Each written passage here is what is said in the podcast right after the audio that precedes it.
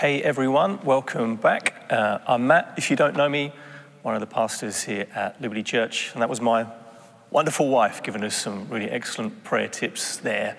Um, particularly warm welcome to you if this is your first time uh, tuning in to one of our services or you're new to this experience. Um, we've not met together publicly for a while now, so there might be quite a few of you who've never actually been able to be in this building uh, and worship with us, but we're really glad that you found us. Maybe someone sent you the link online, or you stumbled across us on YouTube or some other way. Um, we really hope that uh, what you see today will serve you and that God will speak to you and do good to you. And uh, one thing I wanted to do before we get started on the passage today, which is in the book of Colossians, I just wanted to recommend a book quickly to you guys. It's called uh, Confronting Christianity 12 Hard Questions for the World's Largest Religion by Rebecca McLaughlin. Uh, and it's a really helpful book which just unpacks, as the title says, some of the questions that maybe you have or maybe your friends might have about Christianity and gives some really helpful biblical answers to what the Bible actually says about those things. So some of the questions are things like, um, Hasn't science disproved Christianity? Um, doesn't Christianity denigrate women? Isn't Christianity homophobic? Those are some of the questions that this book looks at and answers in a really wonderful way. So I'd encourage you to get yourself a copy of it. Uh, you can probably find it on Kindle or you can buy it on Amazon or Bol, and it will equip you if you've got your own questions or your you've got friends and relatives who've got questions about the Christian faith. It's a wonderful book that I would heartily recommend. I'm going to hand it to Dan. Thanks, my friend. Uh, and if you have a Bible with you, if you want to um, uh, turn to the book of Colossians, uh, if you don't have one, you could probably Google on your phone and find the scripture on there as well. Uh, we're working through a series at the start of this year um, looking at some, I guess you could call them like lockdown prayers as we're in this lockdown here uh, in Amsterdam, we're going to look at some, some of the ways we see prayer take place, particularly with the Apostle Paul, some of the ways that he prays in the Bible and how those prayers can serve us and do us good. And we're going to look at a prayer today from the end of the book of Colossians, which is a letter that Paul wrote to uh, the Colossian church.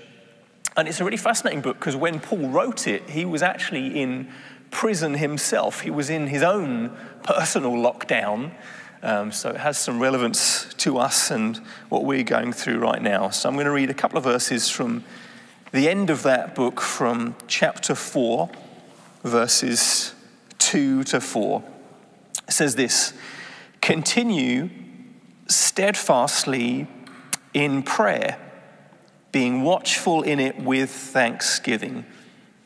At the same time, pray also for us that God may open to us a door for the word to declare the mystery of Christ, on account of which I'm in prison, that I may, may make it clear which is how I ought to speak. Let me pray.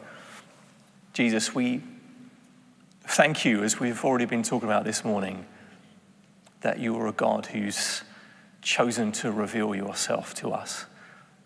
You're not a distant, far away, uh, mythical being somewhere out in a distant space or in our imagination, but you're real.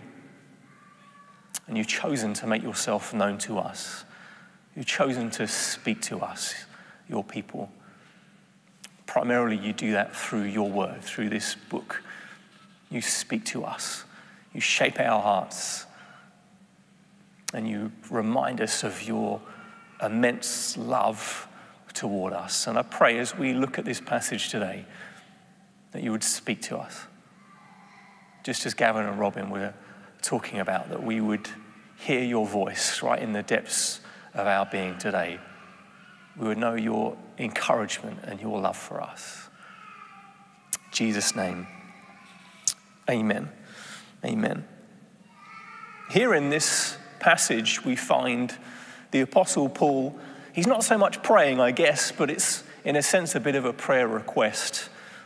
And even though Paul is in prison, he doesn't stop on his, his mission, his, his calling, what he feels God has laid on his heart for him to do with his life.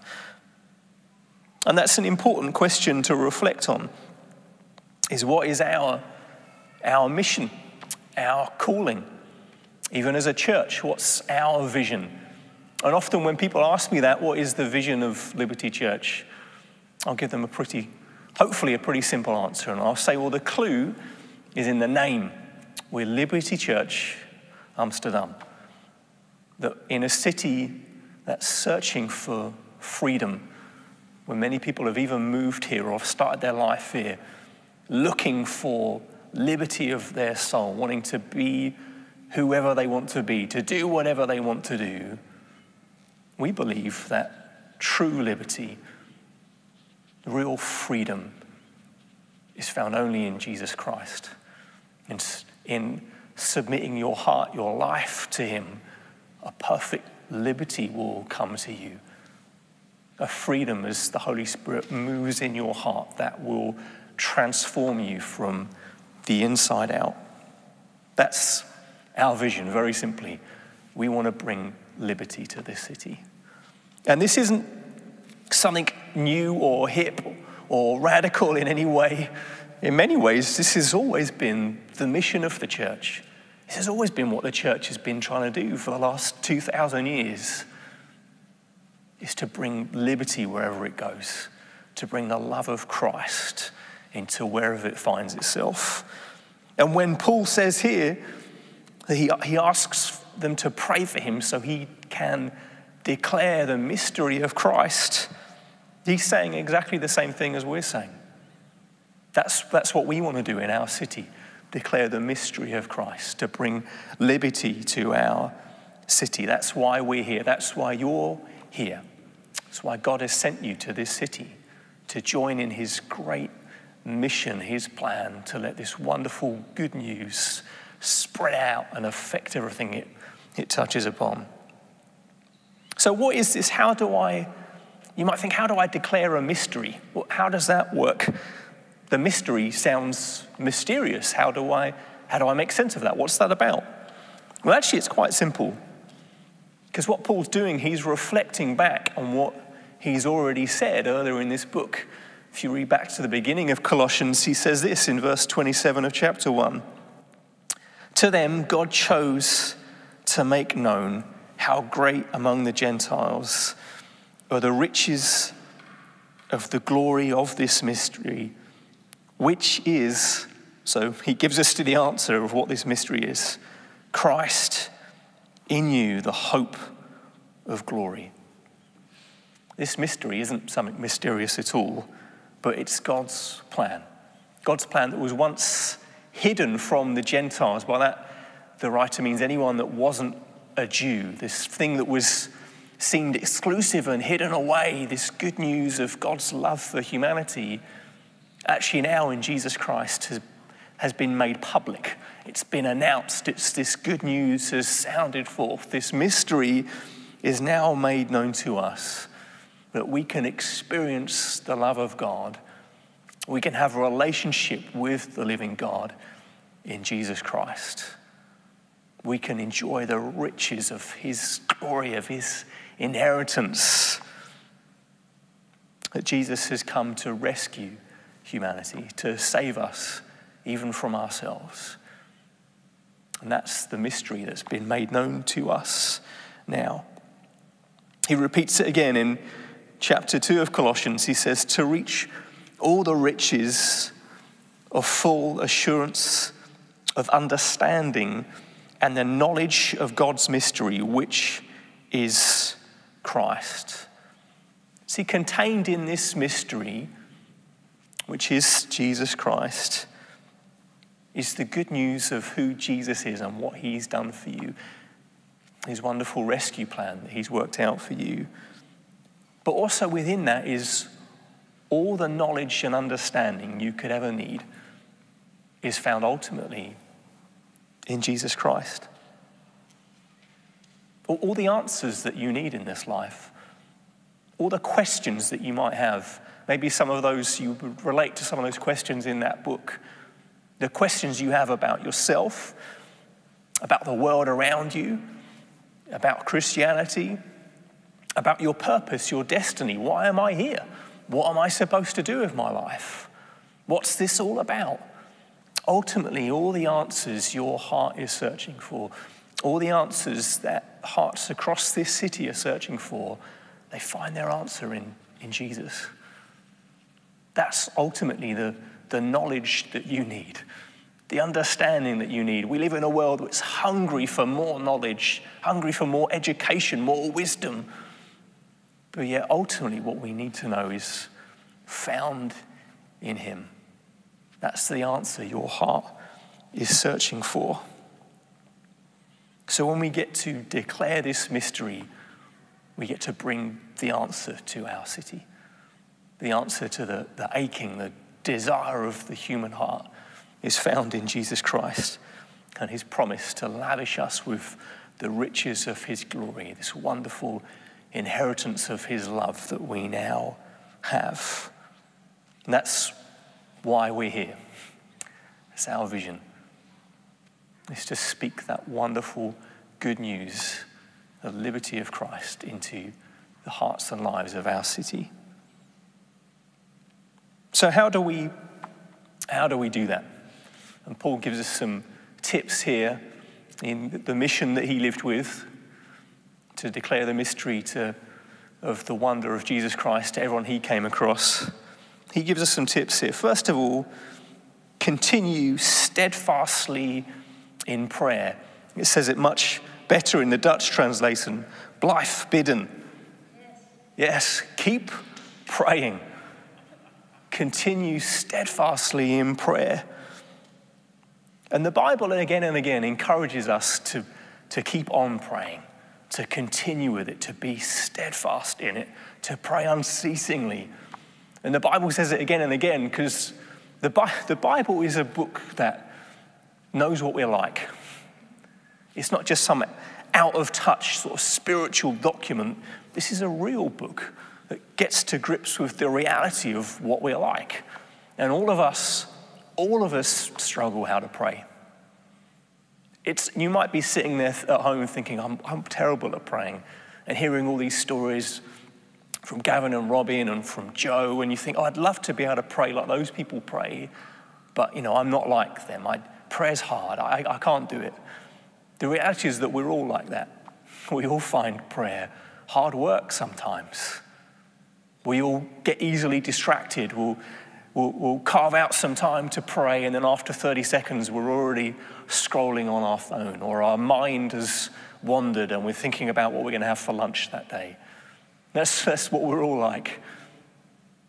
But yet, there's, there's something to, to, to find in prayer which is really beautiful and that will do you good.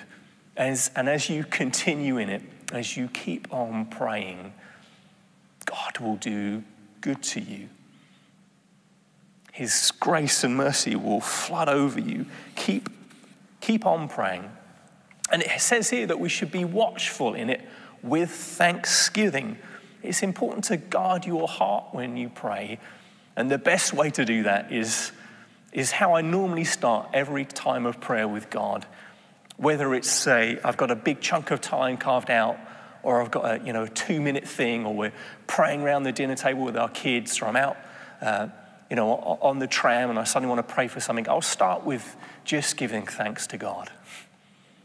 Because I'll often want to come in prayer and I want to come, and often my motivation to pray is frustration, something, something that's just I'm annoyed about, something that is, is troubling me, something I'm worried about. And it's important to bring those things to God in prayer but when you start with giving thanks, suddenly it just will change the perspective of your heart.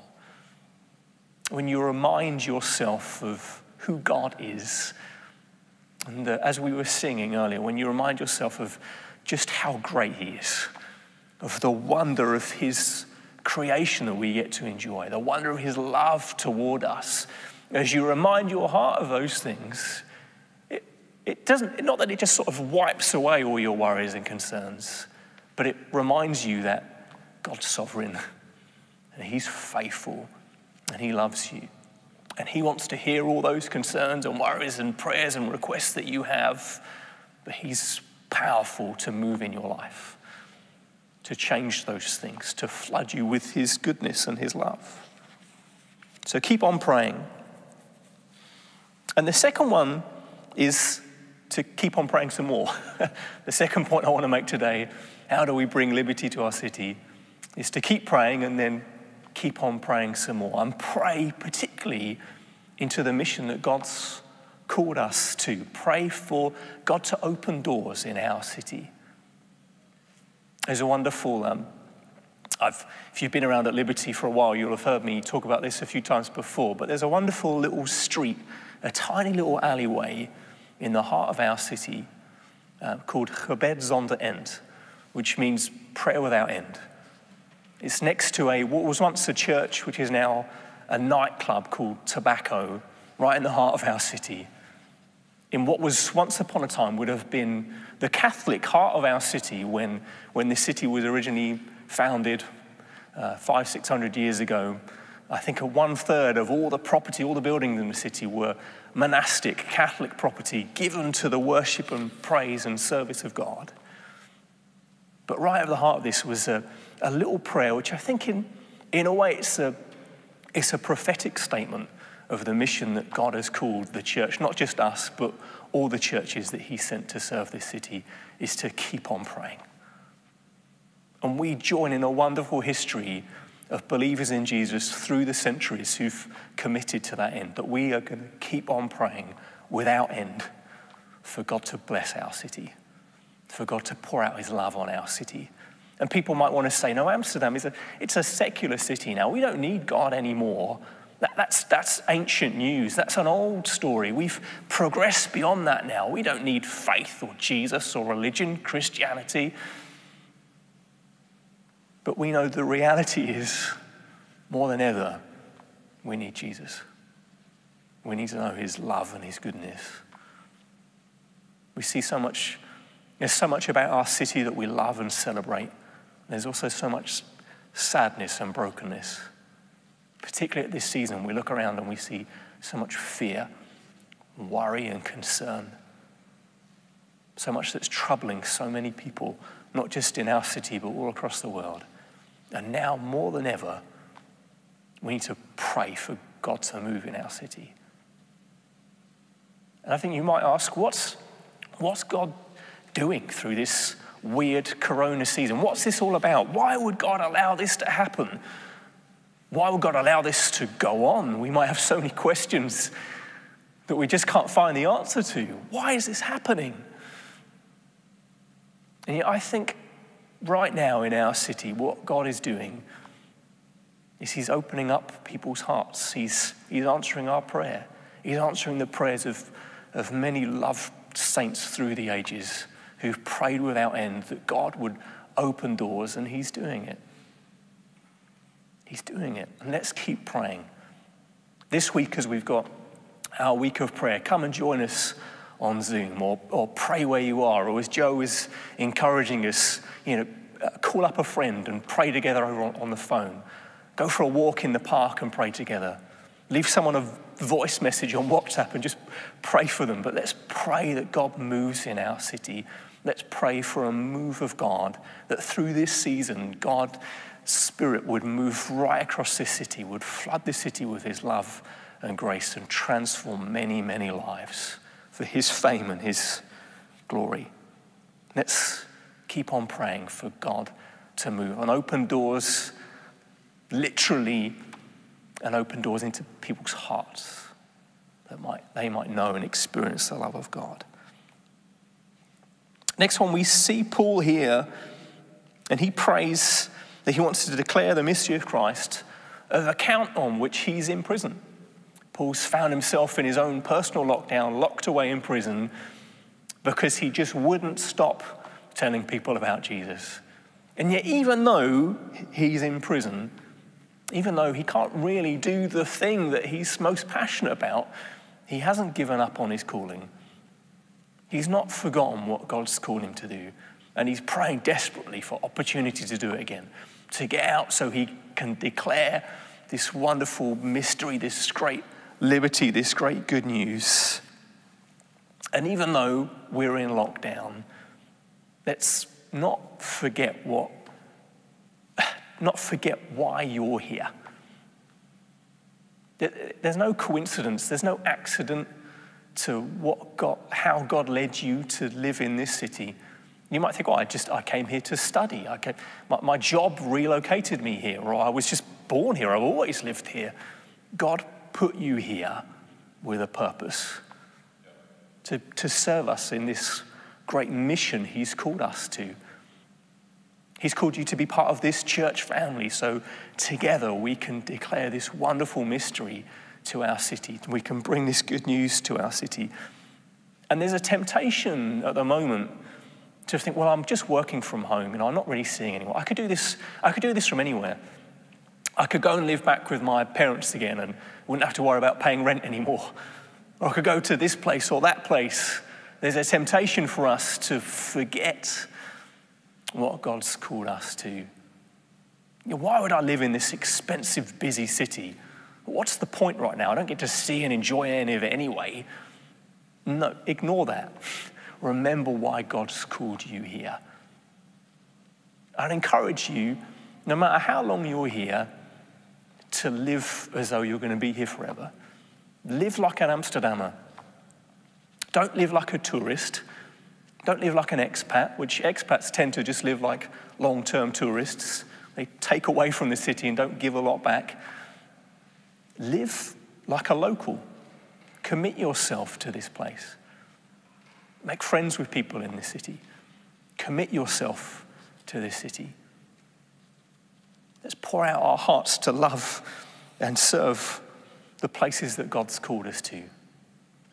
When people join our church, you know, we're so grateful that God sent so many people and so many people from all over the world that God's gathered here in this church. But I often say to people, we're not, we're not a church for expats. We're not an international church. We're a church that has many international people in it, but we're not an international church. We're here for, because God's called us here to love and serve this city. And increasingly, we'll find God will call us to other places as well. We've got people coming in and joining us from lots of other places around this city, and we love those places. We want to serve those places too. But we don't want to forget what God's called us to to serve and love and see his gospel message transform our city. We're here for this city, for Amsterdam. So let's live like locals and love this place. Next, Paul obviously, he says he wants to declare the mystery. Declare the mystery. And that might sound like a bit of a kind of cold way of saying things. Declaring things doesn't sound like a lot of fun. It sounds a bit grim, a bit grey. But actually, what we get to do is, well, let me tell you, uh, use an illustration to help us. The, the classical composer, uh, Bach, he, he believed that musicians could echo and sound the cosmic harmony of our divine musician, of God Himself.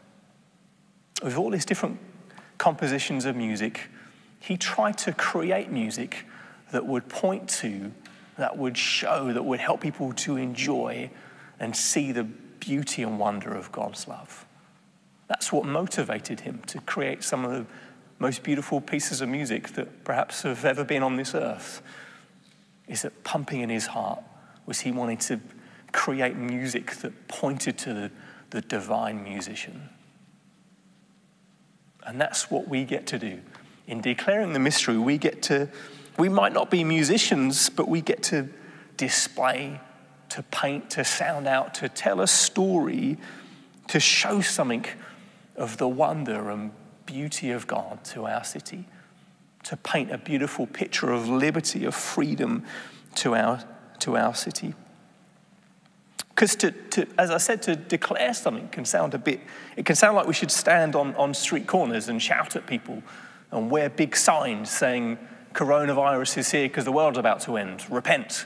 We, we can feel that's what we should do. But actually, what God's called us to do is perhaps a bit more positive than that.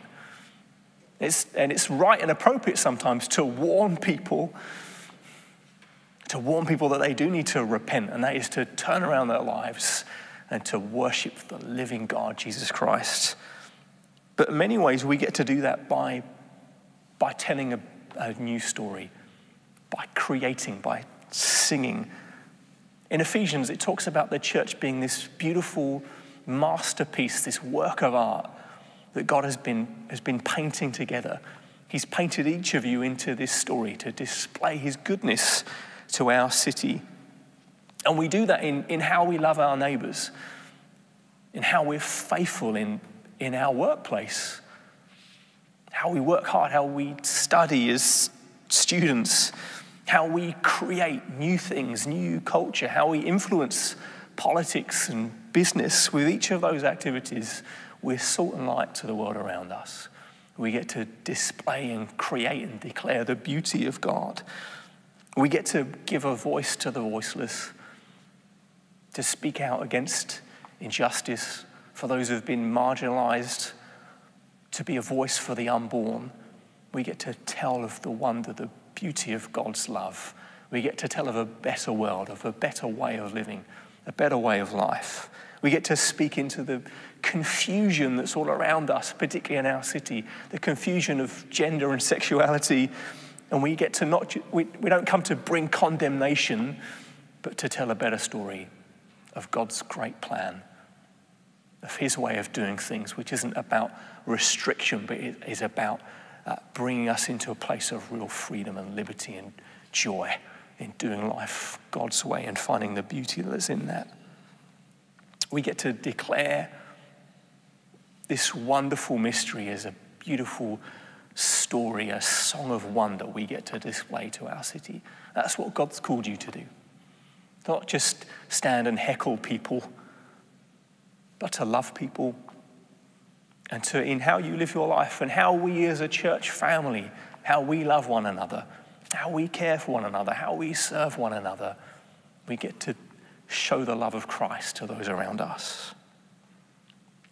Finally, we, one challenge that will always be before us is to live with a sense of resilience. We were talking about that a little bit last week that the endurance we need in life, we receive God's power to be able to do that.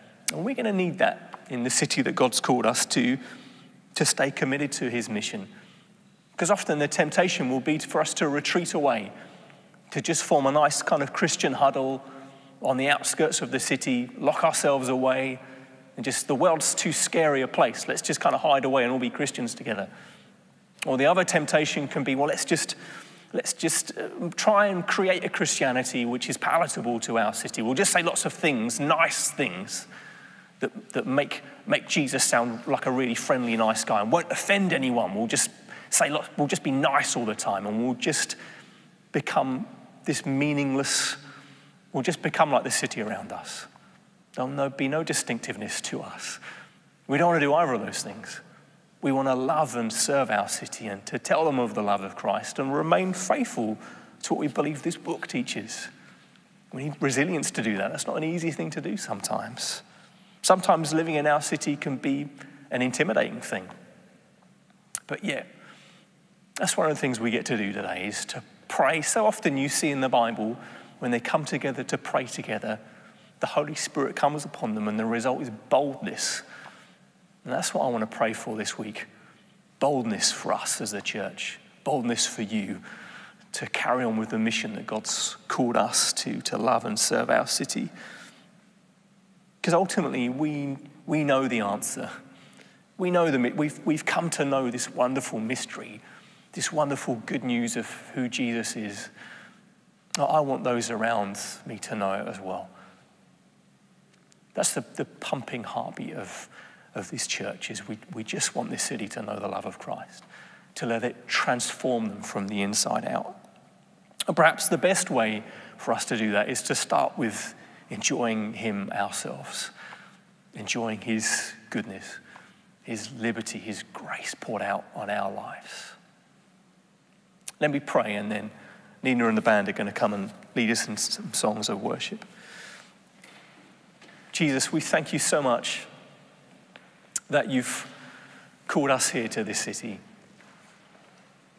And we want to we want to live our lives as acts of worship and devotion to you. We want to live our lives committed to what you've called us to. And we know that's not always easy. Sometimes there'll be temptations to just abandon it altogether, or just to water it down, or to go and do something else. But we want to remain committed to what you've called us to, resilient to this wonderful good news you've given us. And we want to see, we thank you, God, that prayer works, that when we pray, things happen. As Robin was talking about earlier, we can pray for people and they can be dramatically, wonderfully healed. We can pray into situations and see breakthrough happen, sometimes immediately, sometimes over months and years. But we want to commit ourselves to love and serve and pray for our city again and again and again without end. Because we've come to know this wonderful mystery that you love us. You've poured out your love and all the riches of heaven we get to enjoy now as believers in you. And we want people that are watching this who don't know you to know and enjoy and experience that as well. And everyone around us to discover this wonderful good news. I pray, even right now, just as we sing together, you'd help us to worship you to just enjoy this wonderful mystery that's been made known to our hearts. Amen.